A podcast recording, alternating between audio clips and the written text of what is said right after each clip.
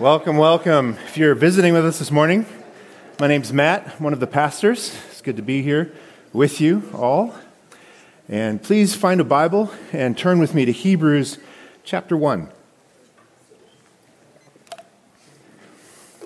If you're like me, from time to time in your life you've been curious about angels.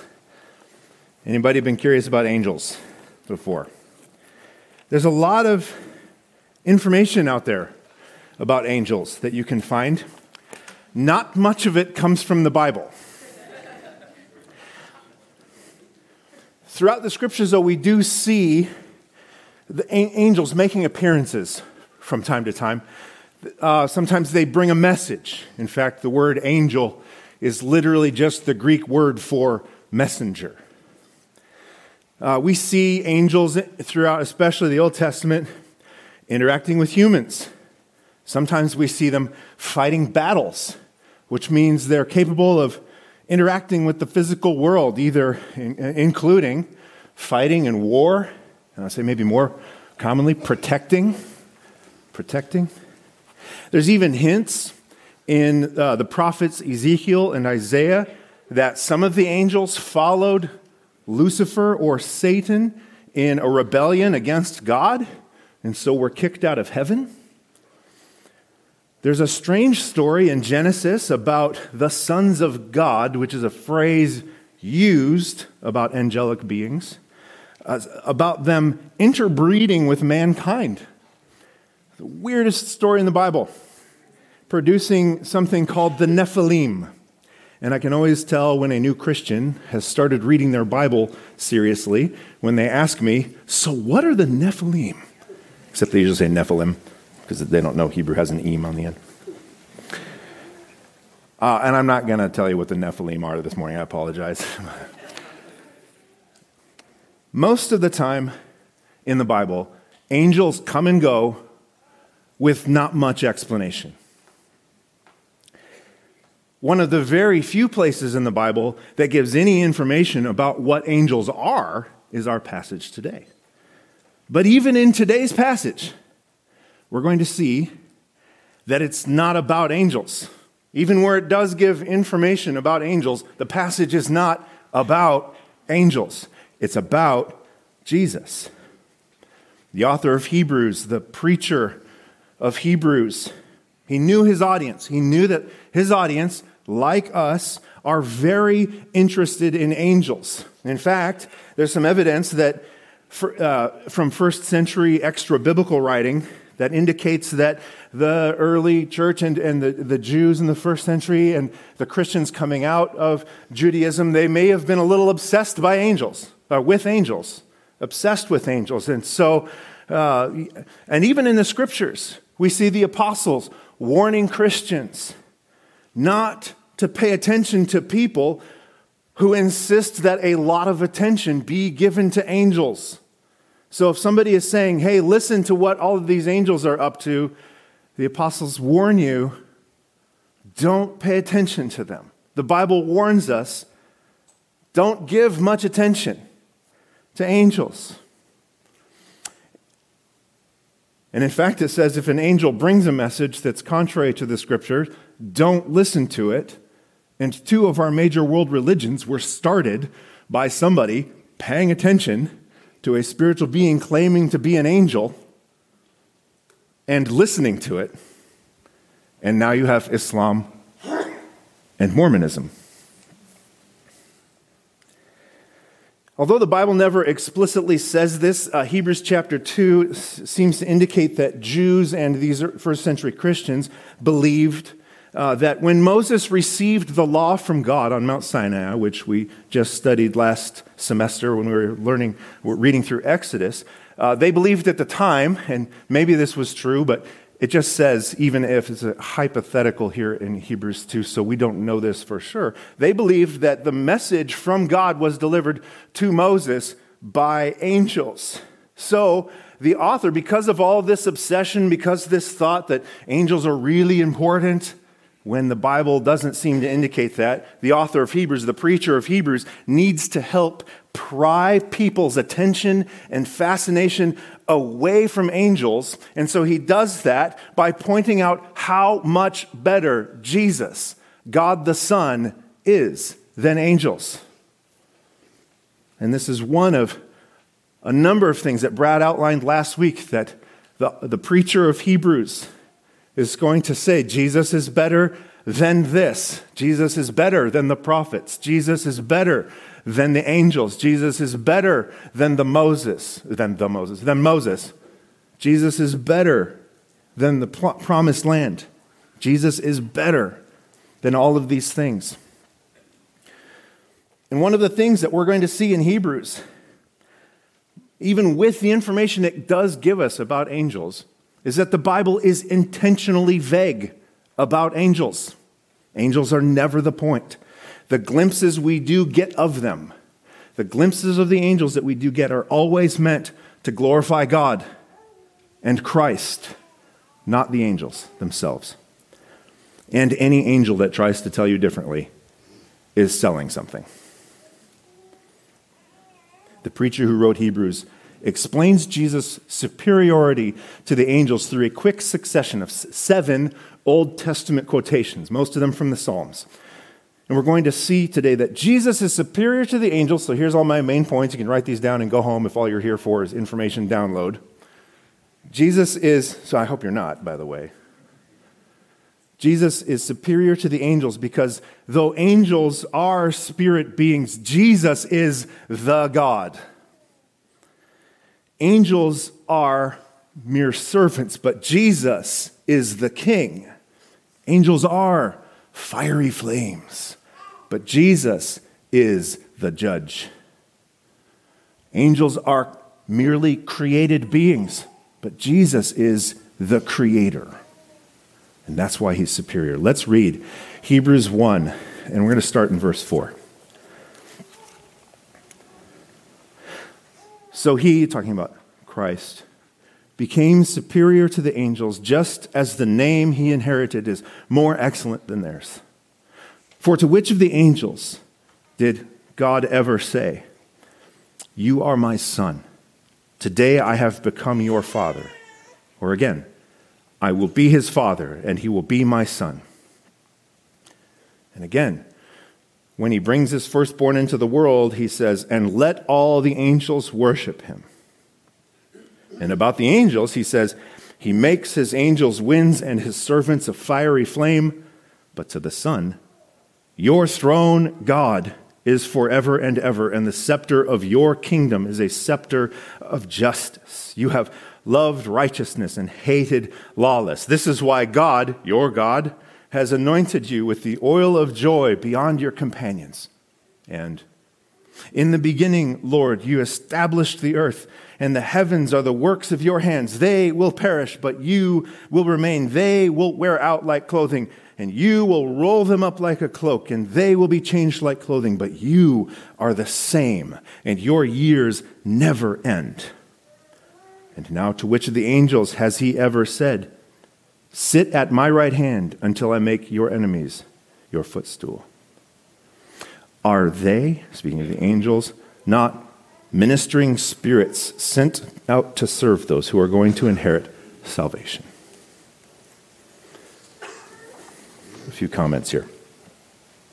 So, first, we see that Jesus is superior to the angels because though angels are spirit beings, Jesus is God. Where do we see that? Well, in these Old Testament quotations and throughout the scriptures, we see that this prophesied anointed one, chosen one, this prophesied Messiah is called Son of God.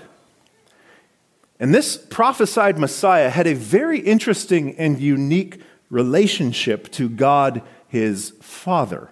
So in verse 5, we see God calling Jesus his son. And in verse 7, we see God calling Jesus God.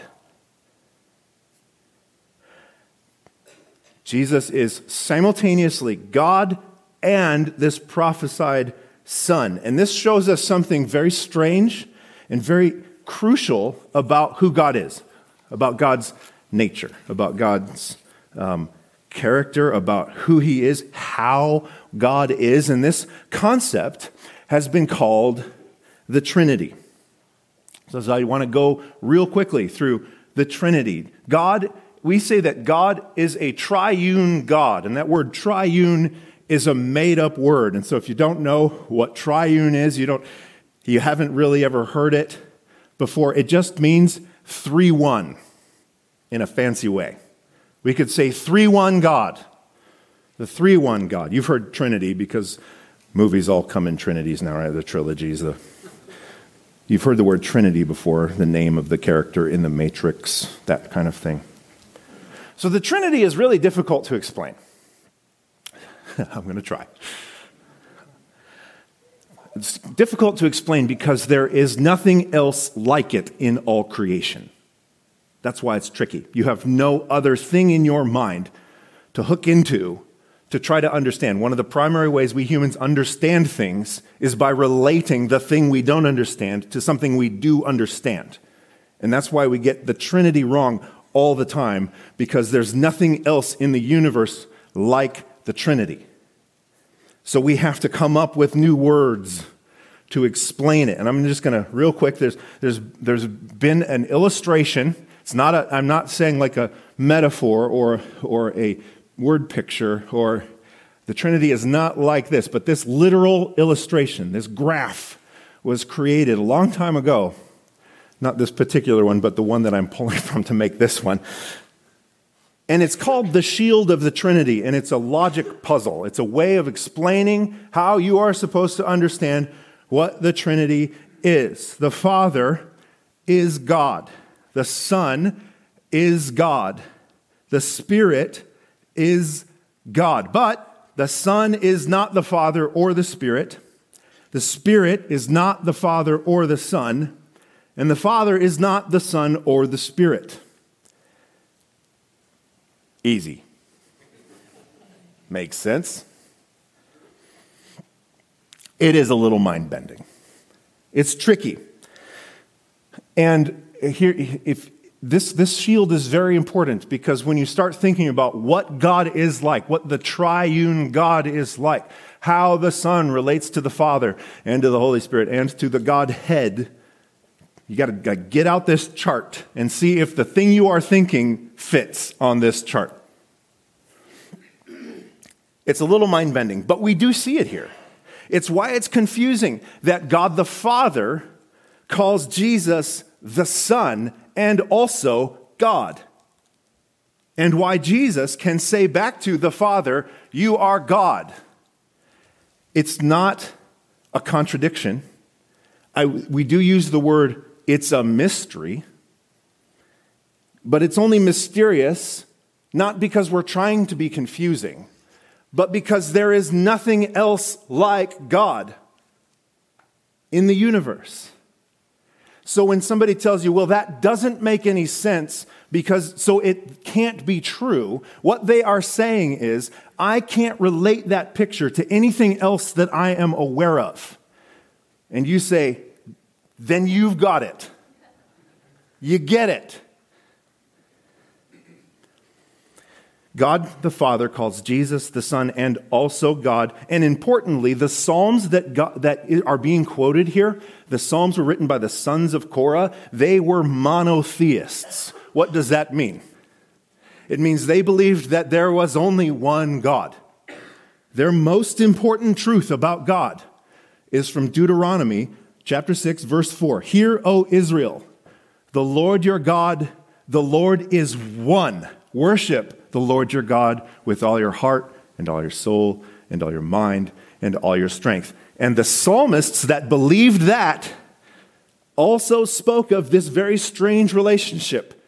You are the Son, God, and that Son, God, saying back to the Father, You are God. They didn't see a contradiction. Hebrews 1 verse 8 quotes Psalm 45, where God speaks to his Messiah or his anointed one. Elsewhere, this anointed one is called God's son, and God calls his son God. So perhaps you've heard that nowhere in the Bible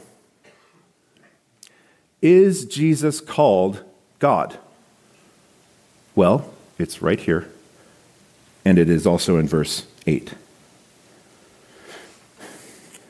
So in verses 7 and 8, moving on from here, in verses 7 and 8, the preacher then goes on to make the biggest contrast between Jesus and the angels.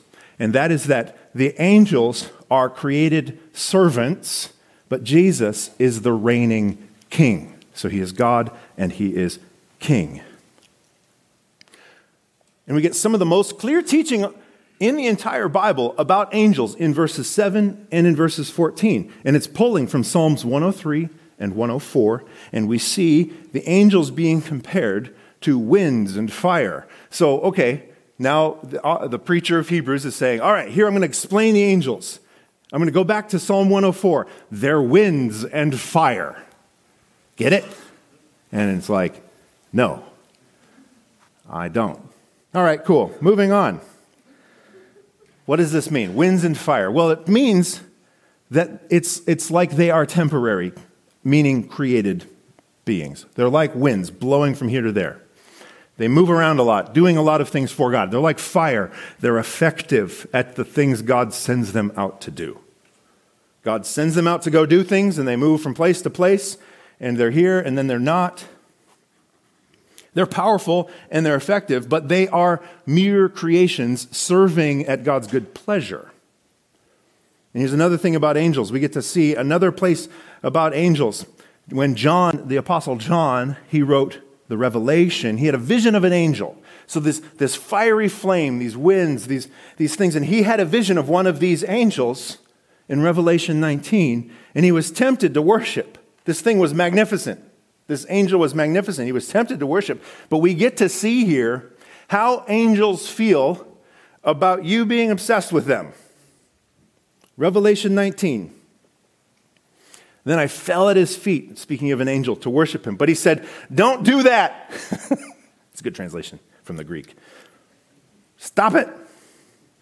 I am a fellow servant with you and your brothers and sisters who hold firmly to the testimony of Jesus. Worship God. Because the testimony of Jesus is the spirit of prophecy. He's saying, I'm not the point. Jesus, God the Son, is the point. Worship Him. I, what does an angel say he is? I'm just a servant, just like you. I'm a minister. That word servant is the same as the word minister, just like you. Angels, it says in Hebrews, back to Hebrews 1, verse 14, angels we see are ministering servants. That word ministering can also be worshiping, worshiping servants, worshiping spirits. They're not the point. Christ is. We're to worship Christ, not the angels. Christ, also we see here Jesus being the king. Christ Jesus is contrasted with the angels because the angels are blowing around like winds, going here and there at God's command doing things while Jesus, the king, is seated on the throne, holding the scepter and ruling creation. He's not like the angels, he's higher. He's seated in the place of power and authority. And what is he doing there? We see that Jesus is superior to the angels because Jesus is the righteous judge. That's what he's doing on the throne. His scepter, it says, is one of authority used for justice. His scepter is for justice. For what does that mean? It means for truly carrying out what is right and wrong. That's why he loves righteousness and he hates lawlessness. And he's currently doing that, by the way. He is currently on the throne in heaven. Jesus is on the throne in heaven, judging the world. Loving righteousness, hating lawlessness, hating injustice. And someday soon, we know he is coming back to deliver his verdict.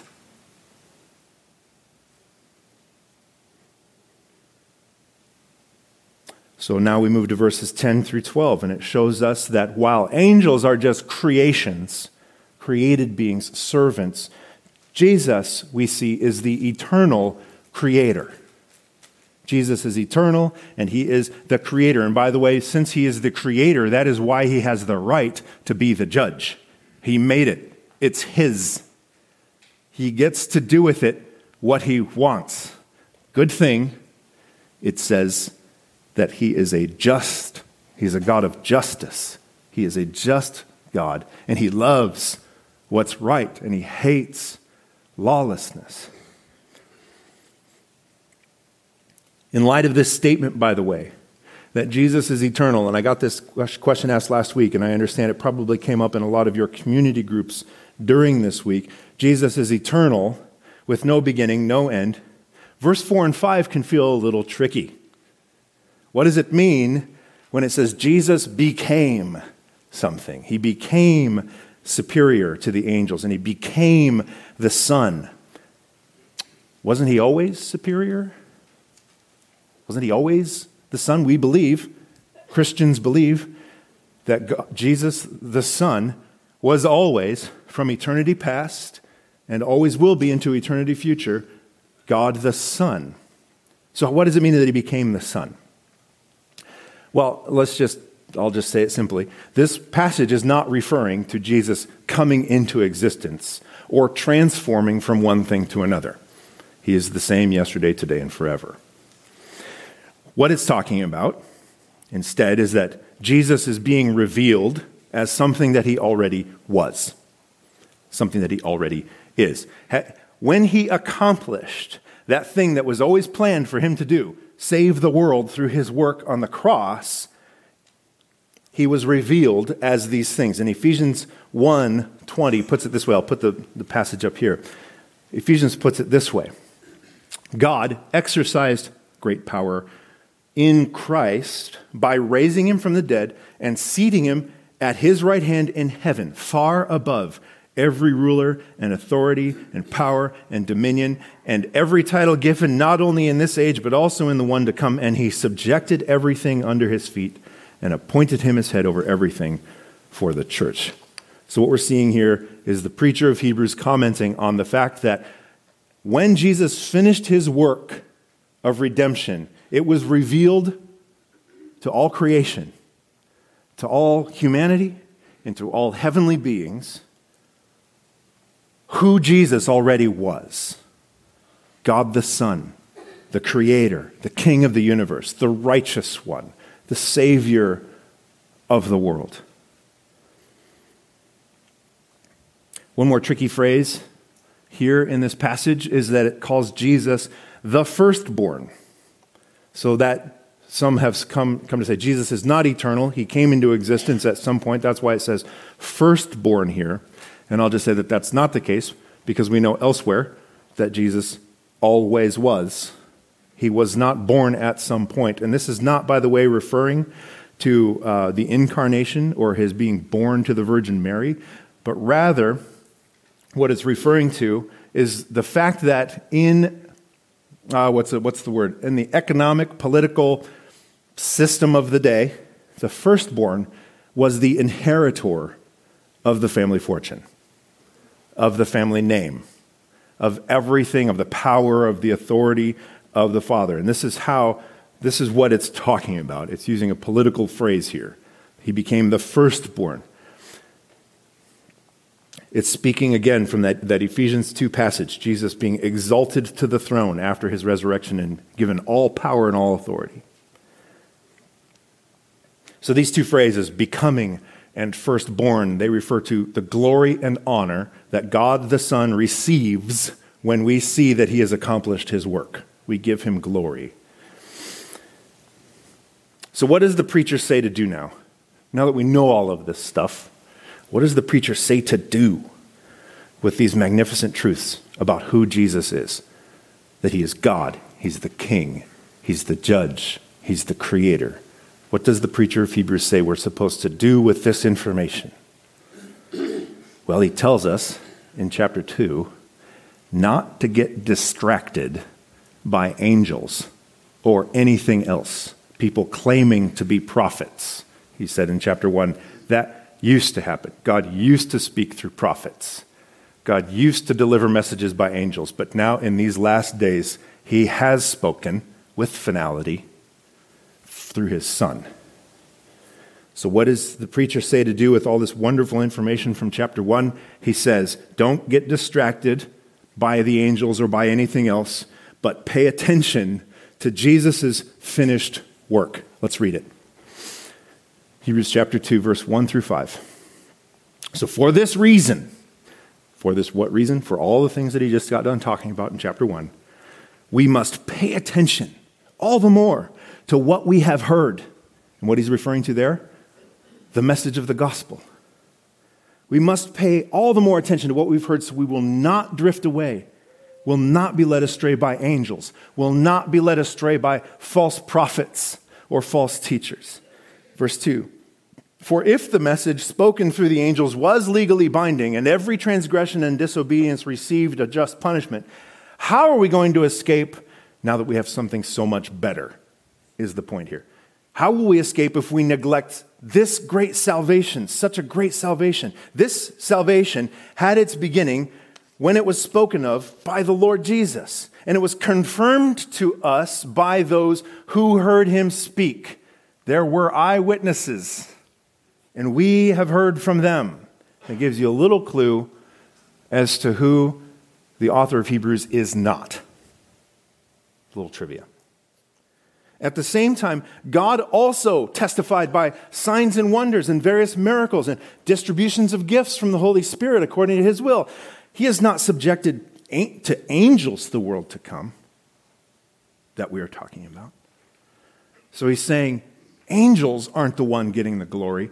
Angels aren't the one that got the authority. Angels aren't the one who delivered the good news. Angels aren't the one who performed all of these glorious miracles that Jesus performed in his earthly ministry. Jesus is. So pay all the more attention to him.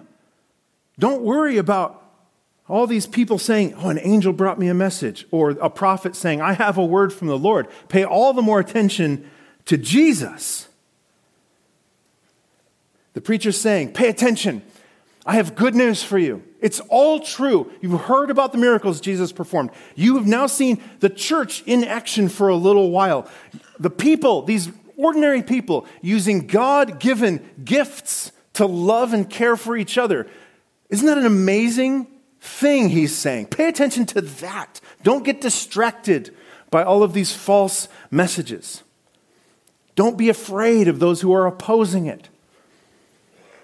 And I'd just like to close by reminding you of this good news that in chapter 2, verse 1, he says, Pay all the more attention to the message that we've heard. What is that message? I think he delivers it very simply in Hebrews 1, verse 3.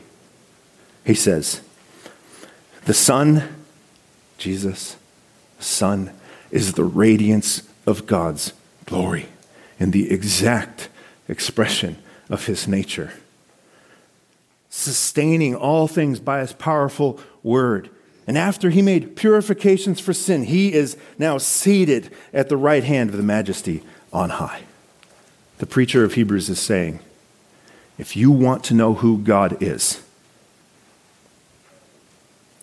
do any of you here this morning want to know who God is? Do you want to know God? Wouldn't that be cool? To know God?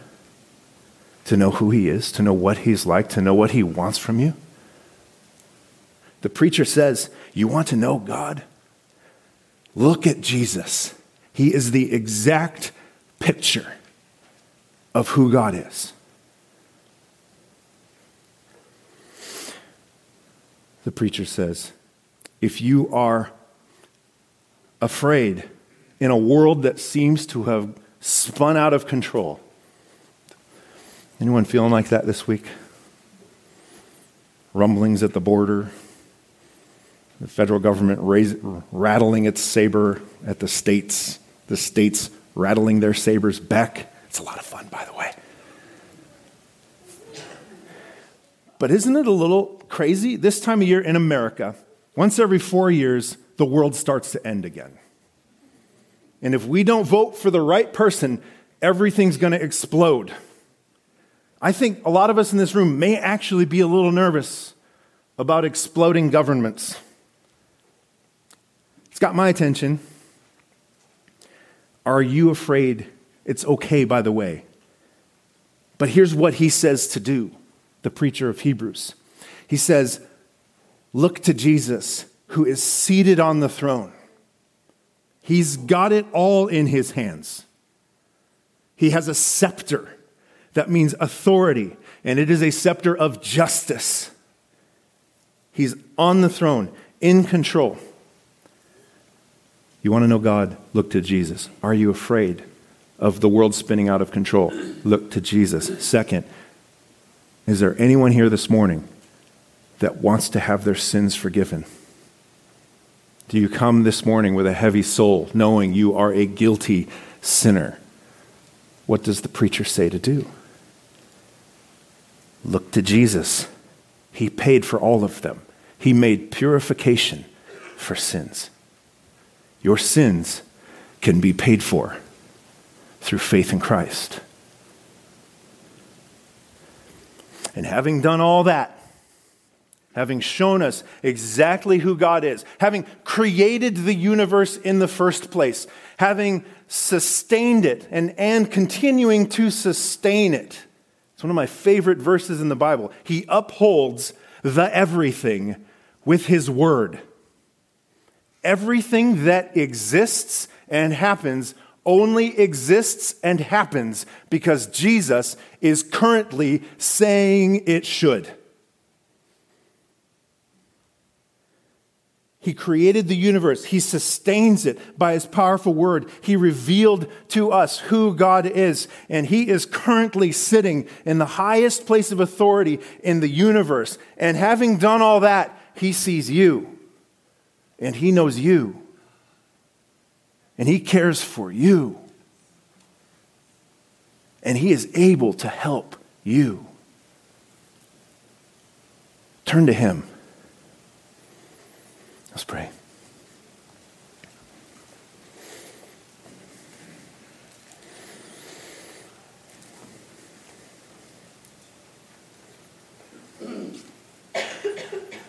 Oh Lord, who is like you?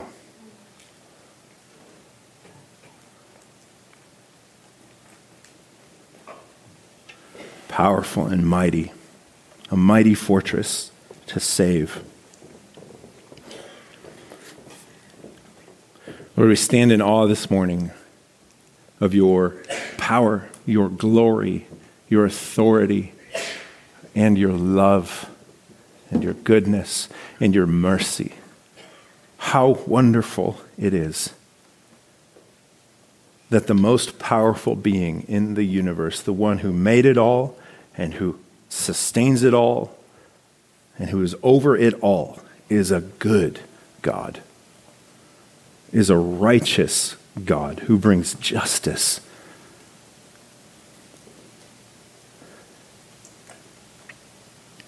Lord, help us to turn to you in our fear.